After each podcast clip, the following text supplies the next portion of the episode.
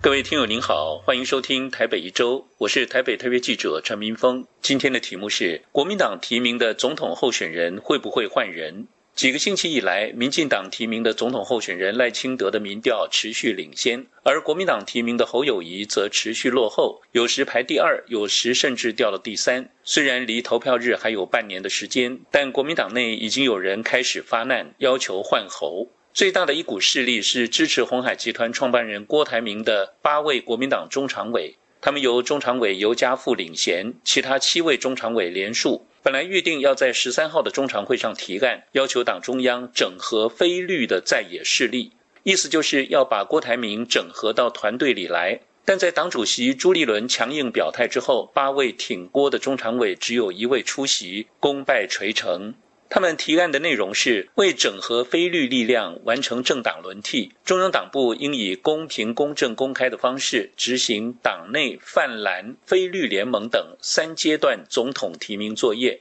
两个月内邀侯友谊和所有非绿政党与有志之士一起参与第三阶段整合，组织下架民进党大联盟，共同推出一组最强候选人对决民进党，完成二零二四政党轮替的历史任务。所谓非绿政党，指的就是台湾民众党的主席柯文哲；有志之士就是指郭台铭。其实，郭台铭在五月份国民党的征召提名过程中，在支持度上已经败给了侯友谊。当时，郭台铭透过脸书发表声明，强调自己将信守承诺，尽最大的努力支持侯友谊胜选，让无能的政府下架。但事后，郭台铭并没有支持侯友谊，甚至跟民众党的总统参选人柯文哲同赴金门促膝夜谈，更不断拜会各地的政治人物，参与各种活动。台湾多数媒体都认为郭台铭还会卷土重来。连数反侯的八位中常委强调，并不是要换侯，而是认为侯友谊的民调不高。本月二十三号的国民党全代会恐怕无法获得多数代表支持通过征召，因此建议回到当初的三阶段总统提名作业，把侯友谊、郭台铭跟柯文哲都整合在一起，以便提高支持度，确保选战获得胜利。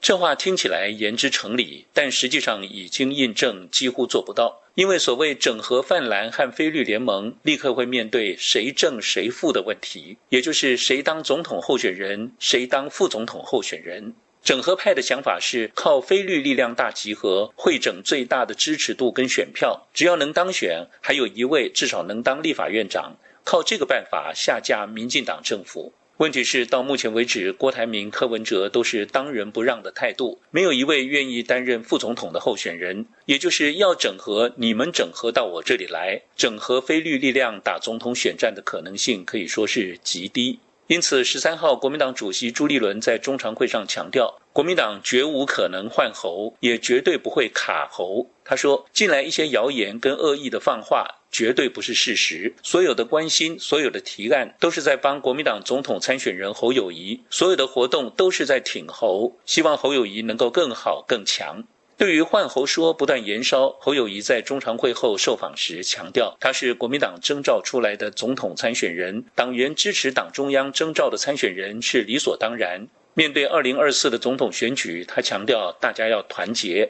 另外，国民党大炮型立委郑立文近期不断主张重新征召韩国瑜来代替侯友谊，也颇令人瞩目。侯友谊竞选办事处的执行长金普聪质疑他的动机不单纯。郑立文强调，他是为了国民党好，与争取立委连任无关，并强调，二零二四总统大选，国民党绝对不能输。如果输掉，不仅国民党没了，国家也没了。事实上，支持郭台铭的八位中常委并没有死心，他们仍在继续争取更多中常委的支持。预计下周三的国民党中常会会再度提案争取整合。未来国民党的总统候选人会不会有变化？请听友拭目以待。以上台北一周今天的题目是国民党提名的总统候选人会不会换人？我是台北特约记者陈明峰，感谢收听。